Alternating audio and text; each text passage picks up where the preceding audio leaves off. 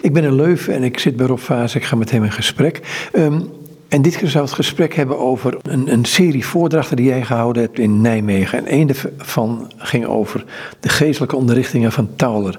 Uh, misschien moet ik eerst eens uitleggen wat die tekst, dus die institutiones Tauleriane, wat dat eigenlijk is, hè, waar die tekst vandaan komt, wat de, wat de culturele context is. De passage waar we het over zullen hebben, en die uit, ehm, waar ik uh, zal uit voorlezen, is eigenlijk niet van de hand van Tauler. De, de titel is wel de institutiones, de onderrichtingen Tauleriane van Tauler, de Tauleriaanse onderrichtingen, zo zou je het kunnen vertalen. Maar daar is een hele geschiedenis aan verbonden en misschien moet ik die toch eerst vertellen. Het begint natuurlijk allemaal met de figuur van Johannes Tauler, de Dominicaan, geboren 1300, gestorven 1361, tijdgenoot van Ruusbroek. Die hebben elkaar waarschijnlijk gekend. Er is een notitie ergens dat, hij, dat uh, Tauler te gast zou geweest zijn in het klooster van Ruusbroek. Dat dus dat ze elkaar uh, persoonlijk zouden gekend hebben. Van, er is een beetje discussie over die notitie, maar het, het, het is niet onwaarschijnlijk. We zien trouwens dat Tauler en Ruusbroek echt wel geestesgenoten zijn. Hè, dat ze dezelfde manier van denken hebben.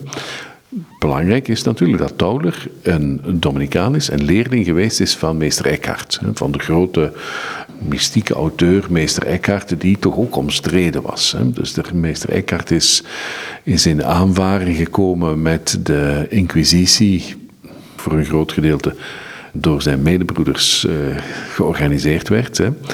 En dat is een, dat is een nogal ingewikkeld proces geworden, dat uiteindelijk door overgeheveld is naar eh, het pauselijke hof, dat toen in Avignon was.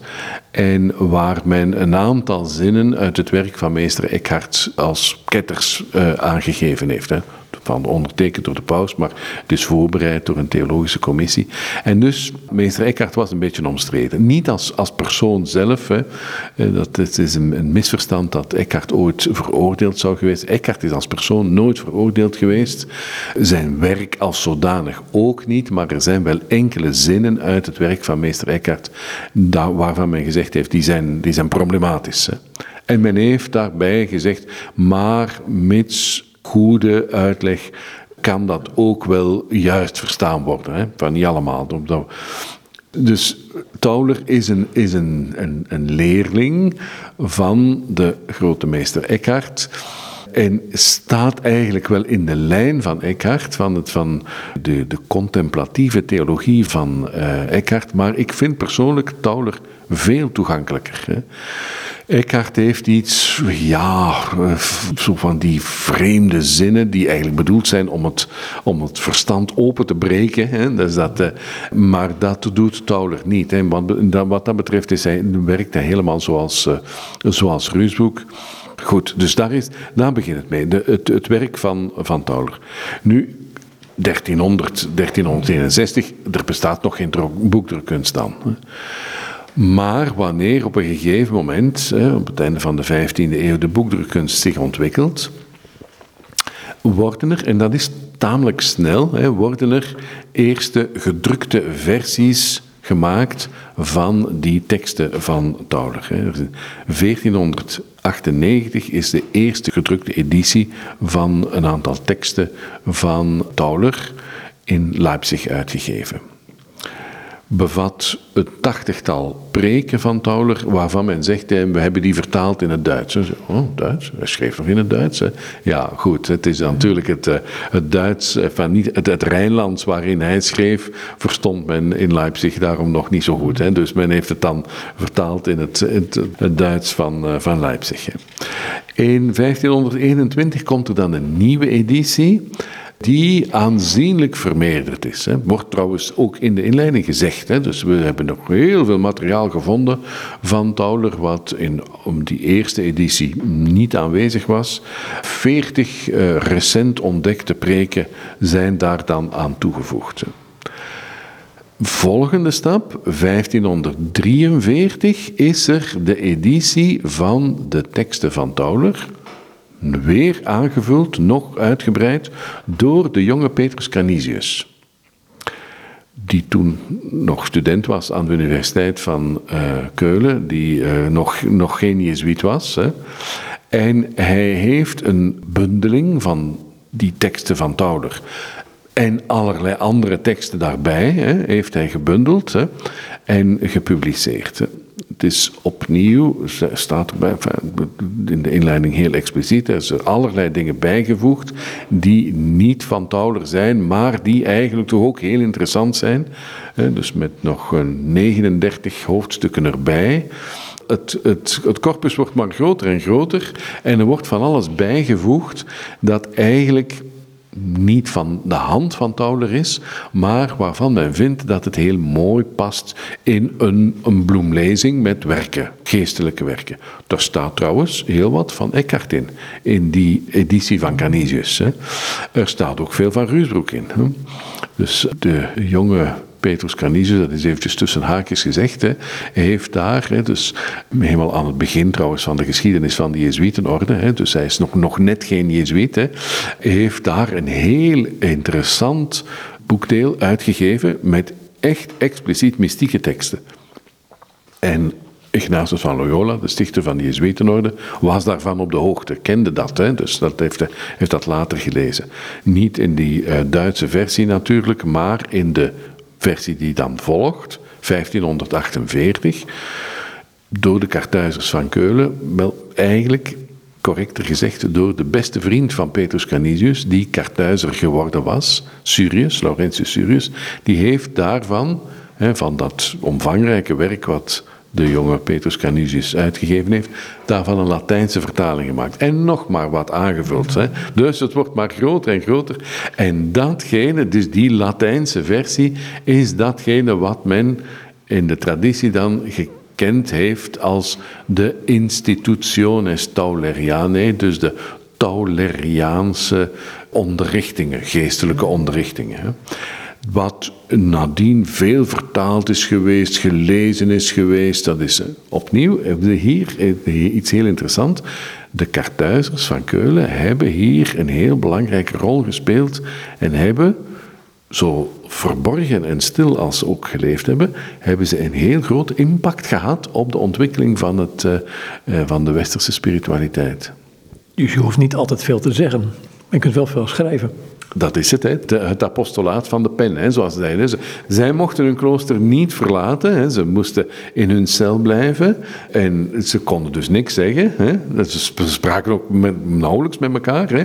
maar ze schreven hè, en ze publiceerden. En dat is, eh, dat is een hele belangrijke uh, zijn heel belangrijke werken geweest. En vooral in die periode. Hè. Het is die periode, we hebben dat ook gezien bij de evangelische perlen.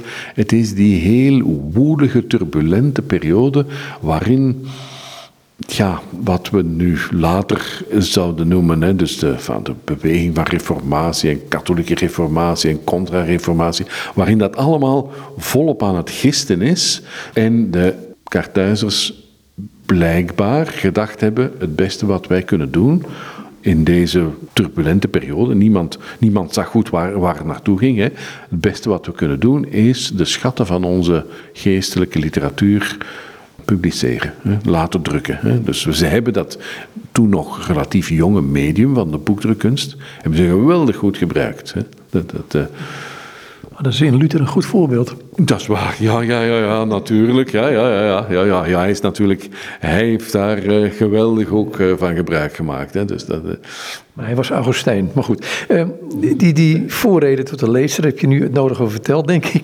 Um, maar ik, ik, moest, ik moest ergens wel glimlachen. Ik, ik heb genoten van de tekst, moet ik zeggen. Maar de gehele leer van Tauler, samengevat in drie punten. Hoe we moeten ophouden onszelf te bezitten en ons op een volmaakte manier naar God verliezen. Dit hoor ik heel zelden. Ik, ik, ik was laatst, ik, zal er iets, iets geks bij vertellen. Ik, ben een boek van Tarkovsky aan het lezen over. Dat is een cineast uit uh, Rusland. En die zei: Jullie westelingen met uh, al die, die, die muziek van jullie, van ik wil, ik heb lief, ik heb dit. Hij zegt: Waarom luister je niet keer naar ons in het oosten? Verlies jezelf nou maar in God. In de schoonheid van de natuur, in de, in, in de verwondering daarvoor. En ik denk, ja jongen, je hebt er wel een punt. Daar heeft hij heel zeker een punt.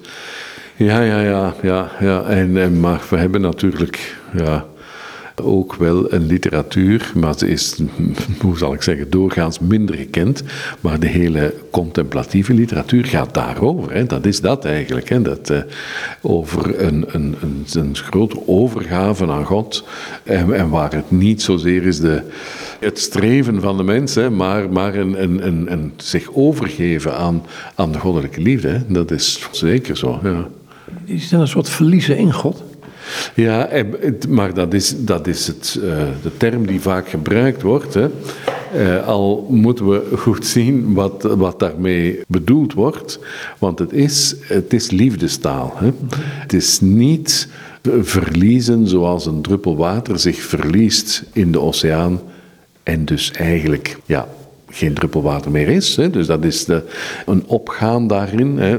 Zo wordt het wel eens voorgesteld, maar dat is het eigenlijk niet. Als je de teksten goed leest, waar ze het over hebben, is een, een liefdesovergave waarbij de twee partners natuurlijk niets liever willen dan dat de andere partner is en, kan zijn uh, wie hij of zij bedoeld is. Hè.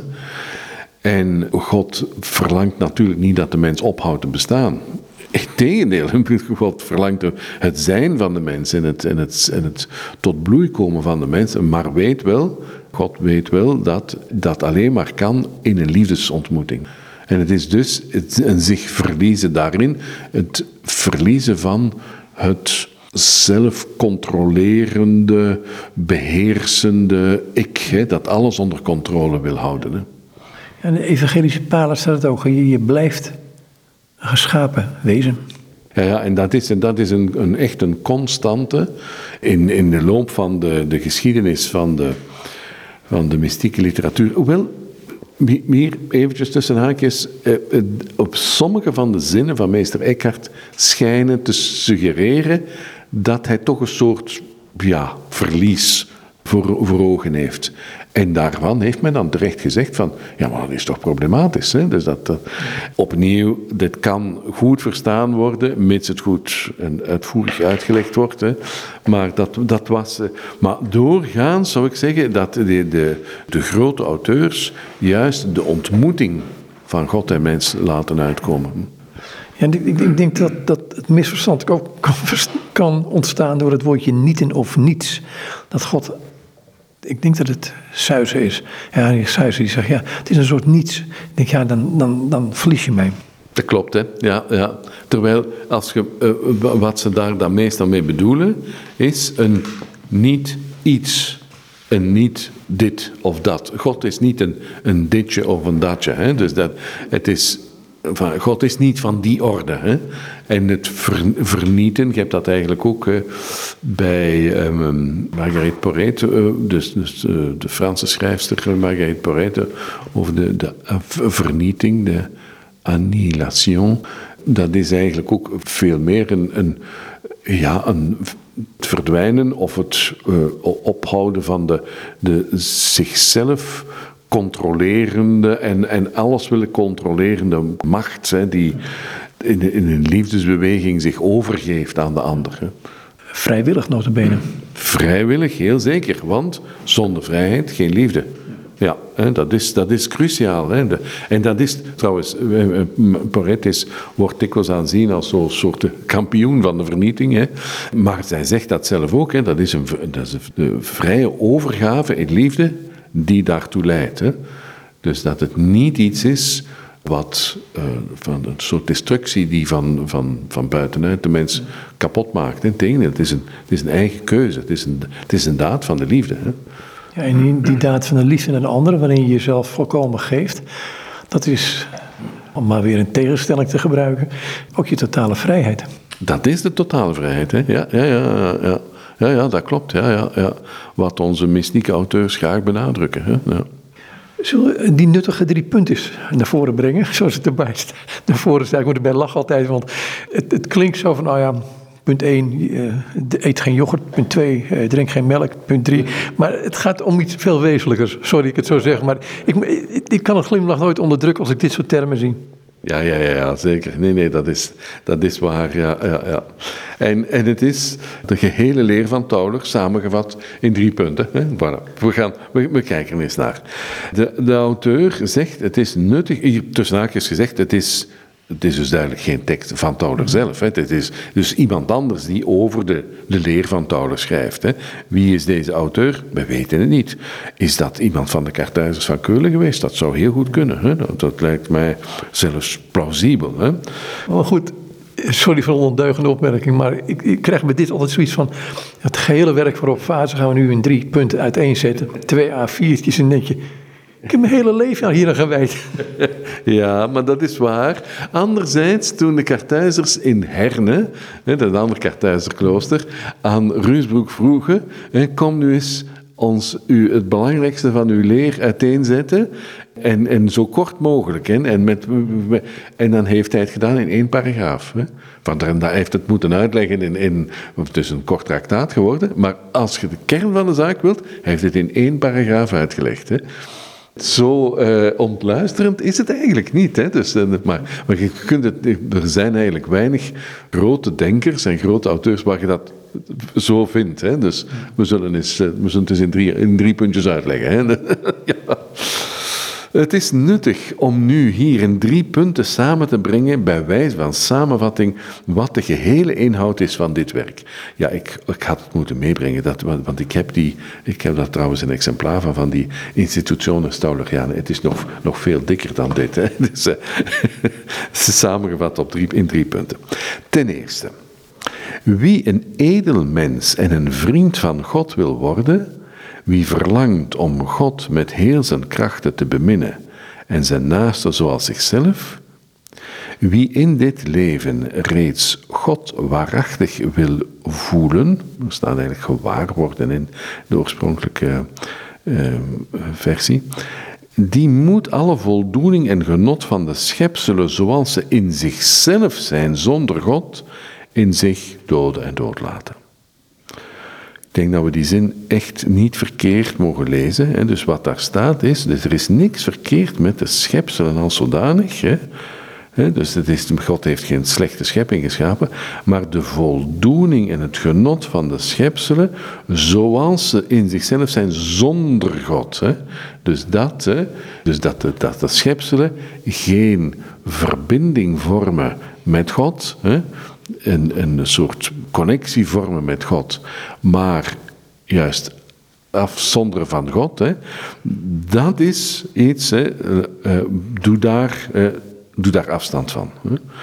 Waarom? Hè? Dat is wie een edelmens en een vriend van God wil worden. Dus men kan een, een goed christen zijn. Wordt helemaal niet gezegd dat dat een beter christen is, hè, maar een vriend van God. Hè. Dus er is nog iets meer mogelijk dan het ethische leven van de christen, namelijk de vriendschap met God. En dan die schepselen zonder God, het de voldoening daarvan, die laten we voor wat, voor wat het is. Inderdaad, ik lees verder, eender welk object waarin de natuur innerlijk dan wel uiterlijk genoegen of plezier zoekt en vindt op een ongeordende manier, uitleg. Dat wil zeggen, zonder dat God er het oogmerk van is. En zonder dat er noodzaak is, in welke toestand we ook ons bevinden, van elk object dus, dat op die manier gezocht wordt, moeten we ons ledig houden. Ik denk dat de tekst duidelijk is. Hè? Dus het, uh, de, het, is, het is geen um, dualistische visie hier, hè? maar het gaat wel uh, over uh, de, de, de, geschapen werkelijkheid die idealiter een connectie vormt met God. Hè? Maar de facto soms wel kan de mens tot, tot afzondering uh, brengen en los van God. Hè. En wel nu dat, hè, ik wil een vriend van God worden en dus dat laat ik niet toe in mijn leven. Het gaat hier alleen over louter lust en genoegen, niet over situaties waarin een redelijke noodzaak is. Opnieuw heel uh, realistisch. Dus, ja. Ten tweede, wie in dit leven of in het leven hierna wil komen tot de kennis van de hoogste waarheid, moet eveneens zich innerlijk losmaken van alle genot dat de geest vindt in elke wijze waarin hij zichzelf zoekt of voordeel in vindt. Dus de eerste gaat over een materieel omgaan met de dingen en, en met, met, met, comfort en, en met ja, de dingen die plezier geven in het leven en, en, en waar op zich niks verkeerd mee is, zolang ze de mens niet van God afleiden. Maar nu gaat het over eigenlijk een soort geestelijke attitude.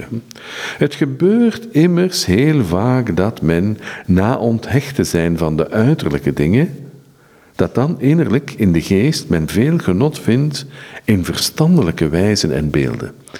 En ik kan me hier echt wel levendige voorbeelden voor de geest halen van mensen die, van, laten we zeggen kartuizers, hè, die eigenlijk een heel sober leven leiden, maar die geweldig veel plezier vinden in allerlei, wat zal ik zeggen, intellectuele inzichten.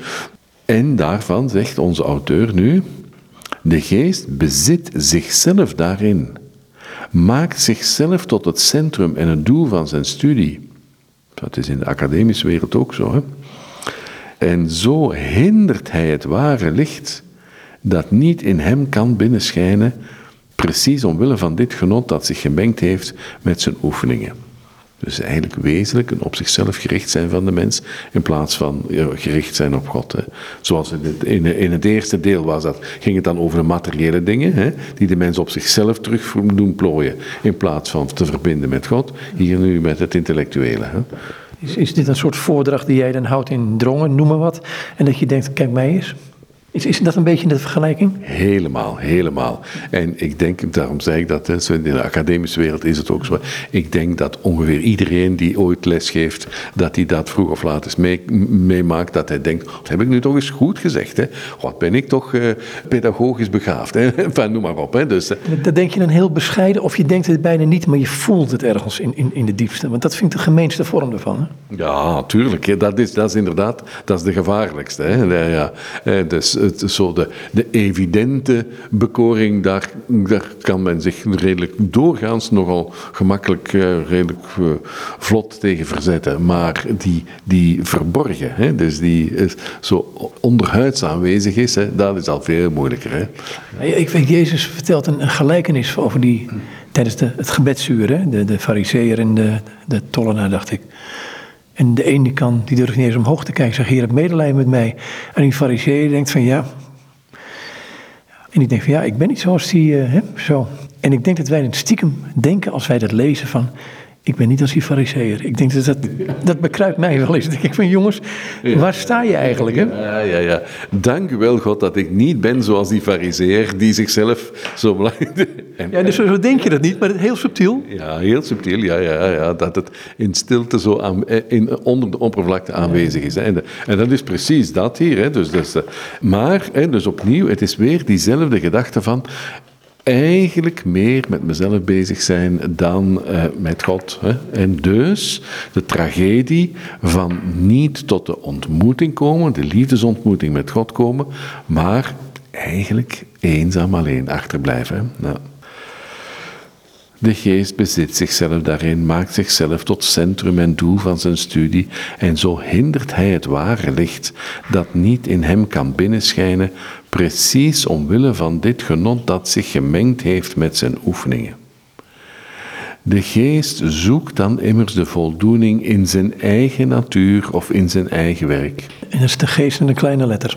Ja, ja, ja, ja, heel zeker. Hè. Dus de geest van de mens, hè. dus de, zou bijna kunnen zeggen, de, de mind. Hè. Dus, uh, en dit dus de voldoening in de eigen natuur, in het eigen werk. Hè. En ja, dat is natuurlijk, ja, dat is, dat is, is tragisch. Hè? Welke ook de oefeningen zijn, contemplatie, meditatie, beelden, vormen, wijzen of vormen van oefeningen en ervaringen of smaken in intellectuele objecten die men beschouwt of actief overdenkt, vanaf het ogenblik dat hij er genoegen of rust in beoogt, dan heeft hij God niet meer tot uniek object en doel dan is het niet meer God die van ganser harte gezocht en geraakt wordt, zuiver en uniek. dus dan is het eigenlijk geen liefdesrelatie meer, maar is het bezig zijn met zichzelf. Onze auteur zegt het niet met zoveel woorden, maar je kunt het duidelijk tussen de regels lezen, de tragedie daarvan, het drama. Hè. En interessante bedenking, bijna, bijna psychologische bedenking die hij dan hierbij maakt. Deze ontlediging is veel moeilijker dan de voorgaande, onvergelijkelijk. Inderdaad, zich zware uiterlijke oefeningen opleggen, zoals veel gebeden zeggen, veel knielen, vasten, waken en andere vrome praktijken, zeker, dus gezegd, zeker dingen die de Kartuizers deden, hè, dat valt het lichaam zwaar. Maar voor de geest zijn die dingen juist aangenaam en zoet. Immers, zo regeert de geest het lichaam en doet er zijn voordeel mee. Tussen haakjes gezegd, ik denk dat we dit vrij gemakkelijk kunnen toepassen op de lichaamscultuur van onze tijd, hè, waar men allerlei fantastische atletische oefeningen doet, workouts, hè, en om te zeggen, en, en, ik, en ik maak mijn eigen lichaam zoals ik het zelf wil, en, en dat dat een soort zelfvoldoening geeft aan de mens, ja, dus... zo regeert de geest het lichaam en doet er zijn voordeel mee. Maar in deze toestand dient de geest vaarwel te zeggen aan het genot dat de geest in deze toestand vindt. En zichzelf te verloochenen, te doen vergeten, te laten sterven en in dit goede werk beelden, vormen, wil, plezier en wijze achter te laten. Dus opnieuw diezelfde. Het is, heel vergelijkbaar met wat in, de eerste, in het eerste punt gezegd werd. Het, het, tweede punt is, maar het is op het het mentale, het intellectuele, het, uh, um, met als doel altijd te komen tot de liefdesontmoeting met God. Dus dat die de voorrang zou krijgen. Ik zeg, ik, eigenlijk druk ik mezelf nu verkeerd uit nu. Ik zeg te komen tot de ontmoeting. Nee, nee. De ontmoeting met God is er al. Maar die wordt gehinderd door in het eerste geval die materiële dingen en in het tweede geval die uh, intellectuele bespiegelingen. En men denkt bij zichzelf, nee, dat wil ik eigenlijk niet. Ik wil een ontmoeting met God. Hè? Ja. En daarom moet ik proberen daarvan afstand te doen. Heel mooi dan, hè, het commentaar daarbij. Dit is niets minder dan het verlies, de verloging, de vernietiging van zichzelf. Want nu heeft de geest niets anders dan God alleen. Hij heeft niets meer, tenzij Hem om zijn rust in te vinden. Hij heeft geen vaste ondersteuning meer in niets en op niets, tenzij op dat pure en van alles ondane niets, zodat God in deze mens met hem en met hem heel zijn goddelijke wil kan werken. Dus alles wat, wat hinderde, wat in de weg stond, alle ik-betrokkenheid, is opzij gezet. Zo gaat onze tekst dan verder. Nu alleen zal God willen, werken, schitteren, bestaan in hem. En hij zelf wil niets meer, werkt niets meer, schittert niet meer. In zekere zin bestaat hij niet meer. Maar enfin, onze auteur natuurlijk goed begrijpen. Hij wil natuurlijk niet zeggen dat die persoon niet meer bestaat, maar dat, dat, dat, dat ik, dat autonome, ik betrokken eh, aspect van de mens er niet meer is. En zo zegt hij dan in de volgende zin ook. Hij bestaat nog wel door zijn wezen, maar vanuit dit oogpunt bestaat hij niet meer. Hè? Dat ik-gerichte. God zal alles zijn, hij zelf zal niet zijn, niet in de wijze, niet in de werken, niet in het object van zijn intentie. Hij zal niet zijn en niets eigenlijk zoeken in tijd en eeuwigheid. Zeg ik het nou goed als ik zeg dat dit betekent dat je dan zegt van uh, de zingever van mijn leven is God en niet ikzelf. Want wij denken toch vaak, of tenminste ik heb de neiging toch vaak te denken van je hebt een goed gesprek hier, je hebt een mooi contact daar. En ik zeg eens tegen mensen, maar misschien gaat het daar helemaal niet om. Misschien gaat het het moment waar je niet van bewust werd dat je vriendelijk voor, iemand was. Zoiets. Ja, ja, ja, ja, ja, ja heel zeker. Hè. Ja, ja, ja, ja dat men zich daar niet van, hè, want wie er zich van bewust is, is eigenlijk al terug met zichzelf bezig. Hè. Dus uh, ja, Ruusbroek heeft daar heel, mooie passages over, hoe, hoe, hoe dat heel subtiel binnenkomt en dat de mens dan toch terug weer met zichzelf, op zichzelf keert. Hè. En dat eigenlijk het beste is, de momenten dat men er zich helemaal niet meer van bewust is. Hè. En dus dat dat, uh, ja, en dan, uh, ja, dat is het verlies, de verloochening, de vernietiging van het zelf, hè, van het, het zelf, het ik, hè, dat met zichzelf bezig is. En dat, ja, verdwenen is. Hè. Het is Ja, zo... je, je kunt het bijna niet bewust doen, dit soort dingen, want het, het spreekt elkaar zo tegen. Ja, dat is het, ja, ja, ja. ja. ja en eh, er is ehm, een aantal jaren geleden heeft eh, Mark de Kezel daar een boek over geschreven, dat hij zegt, eh, wat, die, eh, wat die mystieke auteurs beogen, dat is heel contradictorisch. Want, dus, want als je geweldig je best doet om van het zelf verlost te worden, doet je niks anders dan het zelf bevestigen. Maar hier hebben we eigenlijk een antwoord op, op, die, op dat probleem wat Mark de Kezel aangestipt heeft. Namelijk, het gaat erom eh, niet om dat bewust te doen, want dan bevestigt je juist het zelf. Hè? Maar om eigenlijk meer toe te laten wat er gebeurt. Hè? En dat is. Johannes van Kruis heeft daar prachtige passages over. Hè? Dan zeg je, laat vooral God werken. Hè? Laat, laat, en vooral probeer hem niet te hinderen. Hè? Dat is, uh, ja.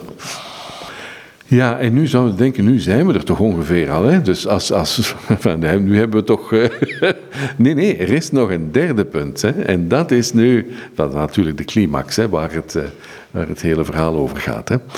Ten derde, wanneer de mens nu helemaal en volledig ontdaan is, uiterlijk zowel als innerlijk, van alle gehechtheid, wanneer hij steunt op zijn niets, zoals ik het juist uitgelegd heb, dan heeft de mens een vrije toekeer naar het uiterst zuivere en eenvoudige goed dat God is. Deze toekeer moet nu op een wezenlijke manier gebeuren. Hier richt de geest zich naar God, niet met een of ander aspect van zichzelf, maar helemaal. Daarom wordt die toekeer niet alleen wezenlijk genoemd, maar is het ook wezenlijk, geheel onverdeeld volkomen. Immers, de geest kan zich niet opdelen in delen. Trouwens, dus naar ze zegt, en, en, en, denk ik een, een heel nuttige bedenking die uh, onze auteur hier maakt.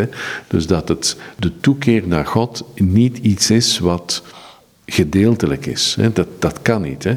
Zoals uh, wanneer we het hebben over, over bekering. Hè. Dus je kunt niet zeggen, ik zal mij op de weekends bekeren, hè, maar niet de, de weekdagen. Of, of uh, ik kan mij uh, wel mentaal, intellectueel op God keren, maar wat dat voor mijn leven betreft, dat, dus dat, dat, kan niet. Het is, het is alles of niks. Hè. Dus er, bestaat geen gedeeltelijke bekering. Hè. Dus het is, een, het is helemaal tot hem gekeerd zijn of niet. Hè. Maar de tegenstelling blijft toch dat je er altijd, je bent, je bent wie je bent. Jij bent Rob, ik ben Joop. Dus dat aspect. Hè, wie, eigenlijk de persoon die je in diepste wezen in je ziel bent. Misschien ben ik er nog niet eens van bewust wie ik helemaal ben, maar goed. Dat aspect. Ja, dat is waar. Ja, ja, en, en daarom kan ook niemand dat in, in, in iemand anders plaats doen. Hè? Dus dat is, dat iedere mens is daarin uniek. Ja, het is aan iedere mens om die toekeer te doen of niet te doen. Hè? Onze auteur zegt hier, hè, dus het, het is iets wat met, het, met de hele persoon gebeurt. Hè? Dus het, uh, zo de gedachte van we komen tot God alleen in onze ethische gedragingen of in onze intellectuele overwegingen. Eh, dat, daar is hij het duidelijk niet mee eens. Hè? Uh, Daarom is zijn toekeer ook wezenlijk. En God beantwoordt ook wezenlijk. De geest keert zich hier niet naar God via beelden of via de bemiddeling of via intellectuele concepten over het goddelijke wezen. Hij ontvangt hem zelfs niet als een bepaalde zoete of lichtende ervaring. Hij ontvangt hemzelf wezenlijk op een manier die elke smaak en elk licht overtreft en alles wat een schepsel aan schittering kan ontvangen, die de reden overstijgt en de wijs en het inzicht. Het is eigenlijk hier een, een, een soort relativering van elke religieuze ervaring ook. Hè? Het is niet een, een bepaalde feel-good ervaring, nee, het is veel fundamenteler dan dat. Als God zichzelf geeft, is dat op een veel fundamenteler niveau. Ja, God verlicht wezenlijk die duisternis. Daar overtreft hij onzichtbaar elke naam die men hem zou kunnen geven. Hij is er, zuiver, enkelvoudig, in zijn eigen wezen.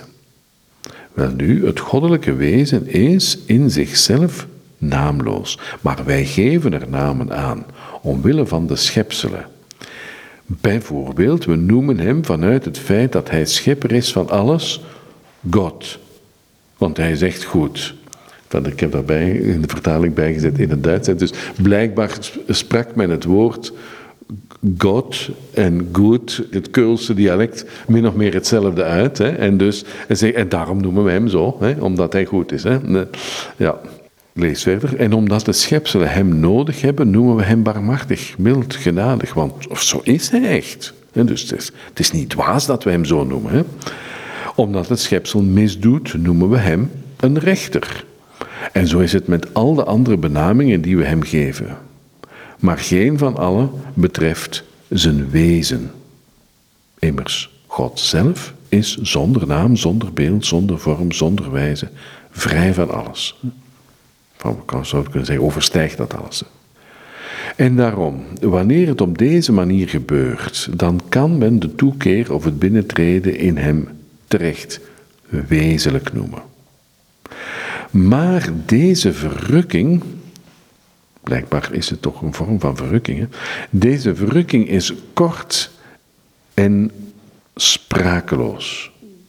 Voor een volmaakte ziel kan dat duizenden keren op een dag of een nacht opnieuw geschieden. En deze totale toekeer beantwoordt steeds het goddelijke wezen en de wezenlijke zaligheid. Ha, hoe beminnelijk is deze toekeer? Je ziet dus het, wederzijdse van, van eh, God en mens die zich helemaal naar elkaar toekeren.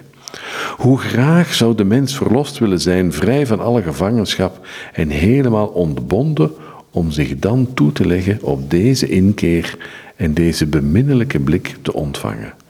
Een beminnelijke blik, het, is een, het, is, het heeft iets van een echt, iets heel relationeel, hè, naar elkaar toe kijken. Hè. Omwille van de menselijke zwakheid en veranderlijkheid in de tijd wordt deze blik af en toe kort onderbroken. Maar van zodra de mens zich daarvan bewust wordt, zeggen ze weer vaarwel aan alles en komt, zegt hij weer vaarwel aan alles en komt opnieuw in deze wezenlijke grond met slechts één verlangen om steeds de toestroom van de liefdesvloed van de Godheid toe te laten de innerlijke wegen van God klaarmaken en openen, omdat God zijn uitverkiezing zou kunnen voltrekken, zodat de Hemelse Vader de eeuwige geboorte van zijn vaderlijk woord zonder bemiddeling, rechtstreeks, in deze zielen zou kunnen spreken. Kortom, opdat hij zijn wil zou kunnen volbrengen in het meest nobele deel van de ziel, meest zuivere, meest innerlijke op alle plaatsen, alle tijden en alle wijzen. Dat hier die eeuwige geboorte, hier, dat is echt wel een echo van een, een heel oud thema, wat, wat onder andere door meester Eckhart geweldig uh, in de verf gezet is geweest. En de God die zijn woord uitspreekt in de ziel. Maar God heeft maar één woord, hè? dat is de geboorte van zijn zoon in, in de ziel. Hè? Dat, is, dat is in Johannes het Kruis ook. God spreekt voortdurend maar één woord. De naam van zijn zoon. Dat is het wat hij te zeggen heeft. Hè?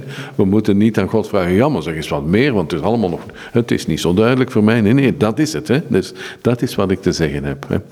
En dus in uh, dat, die, die, de geboorte van de, de eeuwige geboorte van Christus in het, het hart van de gelovigen. Dus dat is iets, op een gegeven moment heeft men, ehm, en toen de teksten van Eckhart uitgegeven werden, heeft men gezegd, oeh, dat, dat klinkt toch een beetje vreemd hoor. Dus bedoel, 20e eeuwse edities. De Duitse theoloog Hugo Raner, de broer van Karl Raner, die heeft daar een heel uitvoerige studie van gemaakt om aan te tonen, en heeft heel overtuigend aangetoond trouwens, dat dat in heel oud thema is, wat bij de eer, teruggaat tot de eerste schrijvers van het, christendom. Clemens van Alexandria, Origenes, en dus die hebben dat allemaal. Dus dat is, een, dat is echt een constante. En dat bij in de 20e eeuw toen Hugo Raner dat schreef, we zijn daar eigenlijk wat van vervreemd geraakt. Maar dat is een, echt een oude traditie in het, in het christelijke denken over, hè, dus inderdaad, wat, wat Johannes van der Kruis ook zegt, hè, dus dat God spreekt zijn woord in het diepste van, van de mensen. En dat woord, ja, dat is, gij zijt mijn zoon, hè. ik heb u... Maar het gaat al, er zitten meer van die aspecten aan. En nu, nu dwaal ik naar een andere kant toe. Is die geboorte, uh, de zoon, de vader, de geest. hij kende ons al van voor de grondlegging der wereld. Denk ik, is het voor de grondlegging der tijd. Als wij gekend zijn door God, dan is het bijna een eeuwig kennen, zou ik bijna denken. Ik, ik gis nu een beetje hoor. Ja, en dat is, eh, maar dat is inderdaad waar. En dat brengt ons toch op dat inzicht, ook iets wat we denk ik voor een deel wel uh, verloren geraakt zijn, hè, maar dat wij in tijd en in eeuwigheid leven. En dus ons, ons leven in de tijd is eigenlijk evident. Hè? Dat, dat, onder, in tijd en ruimte, dat is, dat is evident. Dat ondervinden we iedere seconde van ons bestaan. Maar dat wij ook tegelijkertijd in de eeuwigheid leven. En dat de eeuwigheid niet iets is wat na onze dood komt, maar waar wij nu aan in leven. De eeuwigheid van God. Hè? Jan van Ruusbroek heeft dat eigenlijk met een mooi beeld uh, uitgedrukt. Het beeld van de omgekeerde boom. Hè? Wij mensen zijn als een omgekeerde boom. Hè? Dus onze wortels zijn in God. En onze tak, van de takken en de, de stam en de takken en het, het, loof, dat is ons leven in de tijd. Hè. Maar het vormt wel één geheel met die wortels in, in de eeuwigheid. Hè. En dus als we daarvan zouden afgesneden zijn, ja, dan is boom dood. Dat is gedaan. Is dat een beetje, ik noem het wel eens het mechanisch denken van deze tegenwoordige tijd. Ook 150, 200 jaar oud natuurlijk. Maar goed, het feit dat wij in drie dimensies leven en eigenlijk uh, onszelf veroordeeld hebben om alleen maar in die drie dimensies alles te proberen te begrijpen. Zelfs de dingen die ik vanuit de Bijbel, vanuit de schrift lees. Ja, oh, ja, ja, ja zeker. Ja, ja, ja. En, en, en het loopt eigenlijk altijd fout dan. Hè? Want voortdurend merken we dat, dat het niet helemaal klopt. Hè? Dus als we ons daartoe beperken. Ja, het klopt niet helemaal. Hè? Want, want wij mensen zijn nu eenmaal meer dan dat. Hè? Dus, uh, en dat die dimensie die ons verbindt met God en waardoor wij eigenlijk in God aanwezig zijn, van dat wij het leven delen van God, dat we opgenomen zijn in God. Hè. Niet omdat we onszelf daar gebracht hebben, maar omdat God zo met ons verbonden wil zijn. Hè. Dat is wezenlijk, hè. Dat, dat, is ons, dat is ons leven. Hè. Het is, is, dan een, een, bepaalde vorm, ik ga nu een andere kant op, van religieus fanatisme, kan dit zijn, dat je God in die drie dimensies binnenhaalt en hem daar laat, in ons denken? Ja, en dan hebben we eigenlijk, eh, ja, dan hebben we God tot onszelf gereduceerd. Hè? Of tot, het, tot onze, ja, tot onze tijdruimtelijke werkelijkheid. Ja, en dat is, ja, dat is natuurlijk niet God. Hè? Dus dat is, dat, is een, dat is misschien een beeld of een, iets dat we van God uh, hebben en dat we, van, dat we dat, dat we willen vasthouden, maar dat het eigenlijk dat, dat niet de levende God is. Hè? En dan zit je ook in die. Poneer maar een paar, paar gedachten. Um, gewoon de gedachte dus dat je in Hem, in Christus, in Hem geschapen bent. Voor Hem en tot Hem. Dat zit dan ook in die eeuwigzelfde eeuwigheidsdimensie. Ja, zeker. Ja. Eigenlijk, het is wat onze laatste paragraaf hier uh, gaat uitleggen. Hè. Dus het sluit daar heel mooi bij aan. Hè. Ik, ik lees verder. Hè. Om daar te komen. En dus wat, wat, dat, dat, dat derde punt. Hè. Om daar te komen bestaat er voor de mens geen kortere weg dan zich in een totale overgave aan God te geven. In een diepe innerlijke nederigheid in een echte vernieting. Vernieting in, in de betekenis van een, uh, niet destructie, hè, maar van een, een, niet op zichzelf gericht zijn. Hè, ja. Ik leg dat uh, soms wel eens uit aan de hand van het, uh, het Latijnse woord ex inanitio, vernieting, ex inanitio, wat het Latijnse equivalent is van de, het Griekse kenosis, hè, de ontlediging, de kenosis van de zelf, zelfontledigingen in een volledige en oprechte verloochening van zichzelf. Hij verzinkt in de grond en eeuwige oorsprong, namelijk God. In wie hij van alle eeuwigheid geweest is. Hier heb je het, hè? dus het is uh, uh, in God, van alle eeuwigheid zijn wij in God, hè? en toch leven wij in de tijd. Hè? Ja, er komt bij mij zo'n gedachte op. Ik was laatst in het klooster op oog, moet ik zeggen. En er waren twee dingen. Eén, we hadden het over de, de afgrond van Gods liefde met een van de monniken. In de onpeilbare afgrond waar je gewoon intuimelt. Je, je kunt laten vallen, bij wijze van spreken. Zijn armen zijn onder je, maar goed, dat zijn menselijke gedachten daarin, denk ik. En hij heeft een spinnenweb gemaakt, waarin hij zegt, kijk, dat in het kokonnetje wat die spin helemaal ontwikkeld heeft, dat ben ik. Ik ben een prooi van zijn liefde. Dus die, die, die kanten er helemaal uit.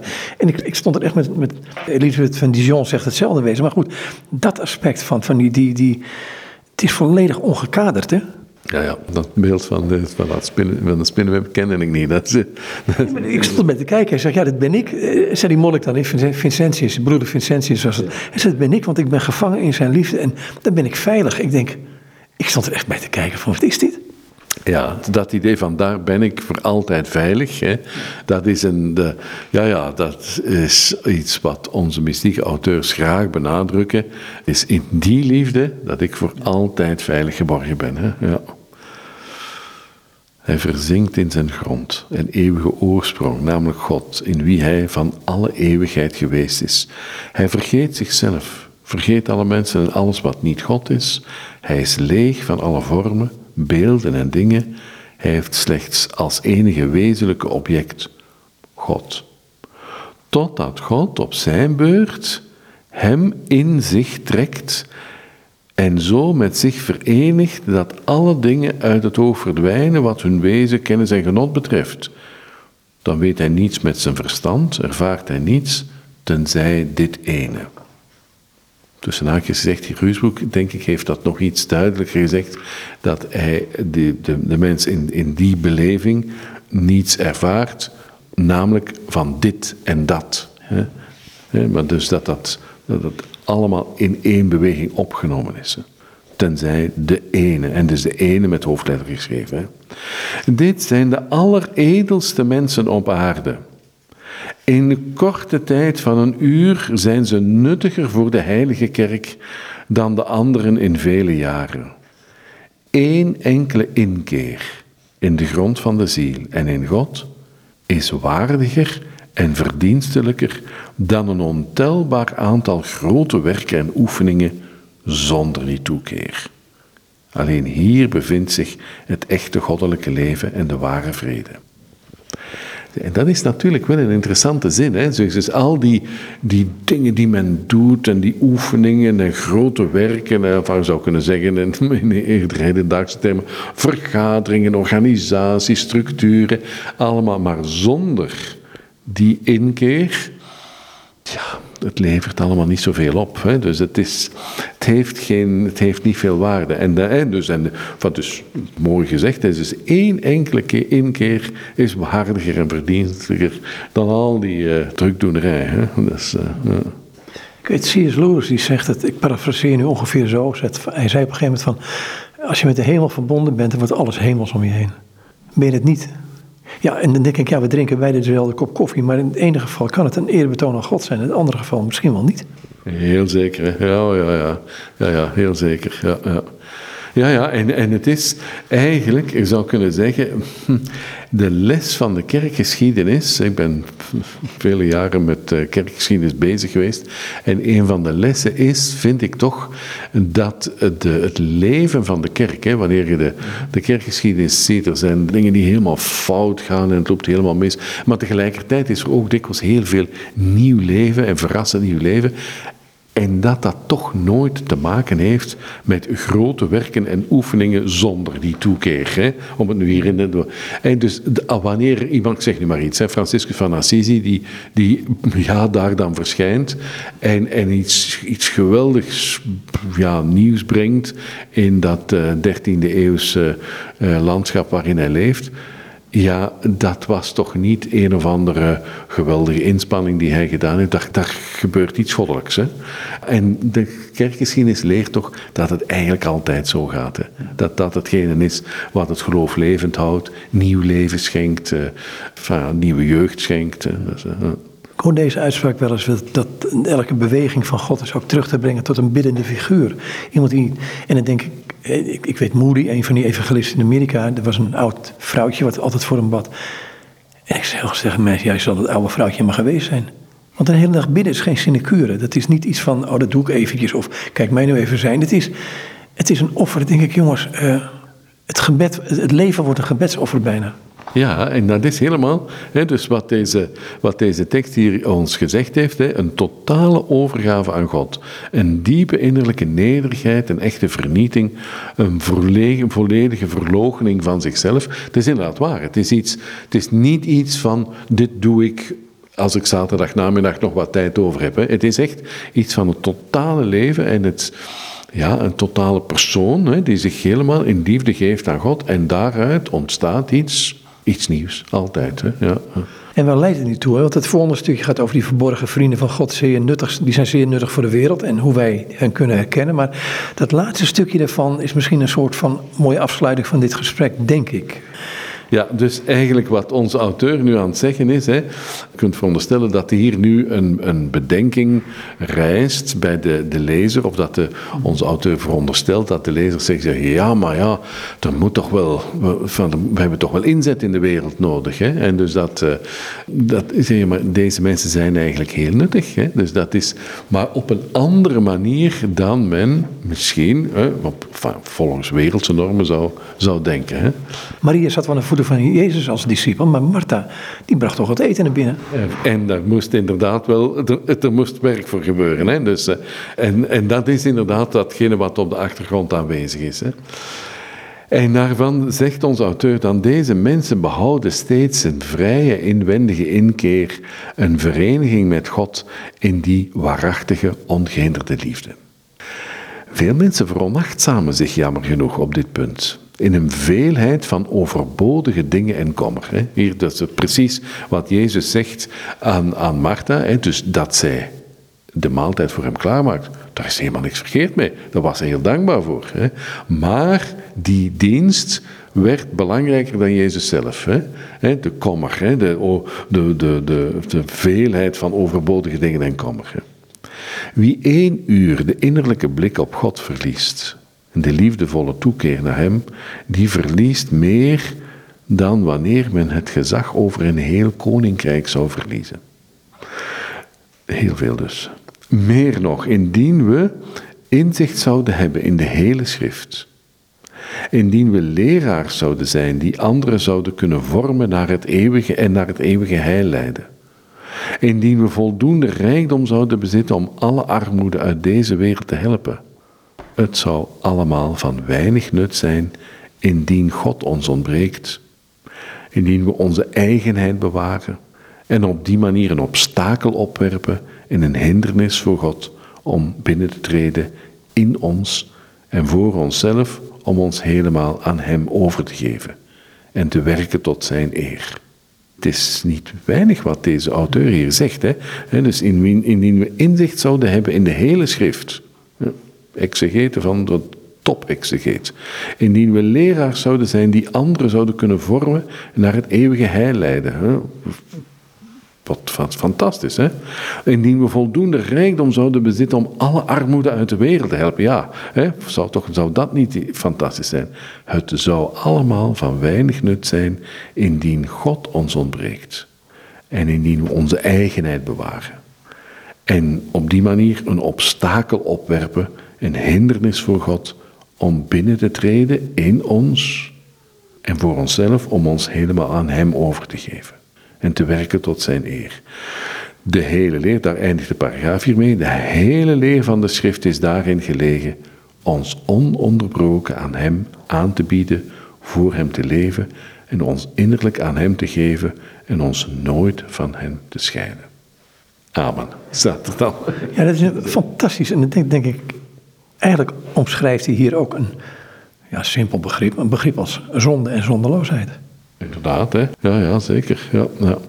Het is, een, het is een korte passage, hè? Dus eventjes in drie punten de leer van Tauler samenvatten. Plus hè, dus dat, dat deze mensen ook nuttig zijn voor de kerk. Hè? Dus, uh, maar er is, het is een heel diepzinnige, heel diepzinnig inzicht, hè? Die, dat die...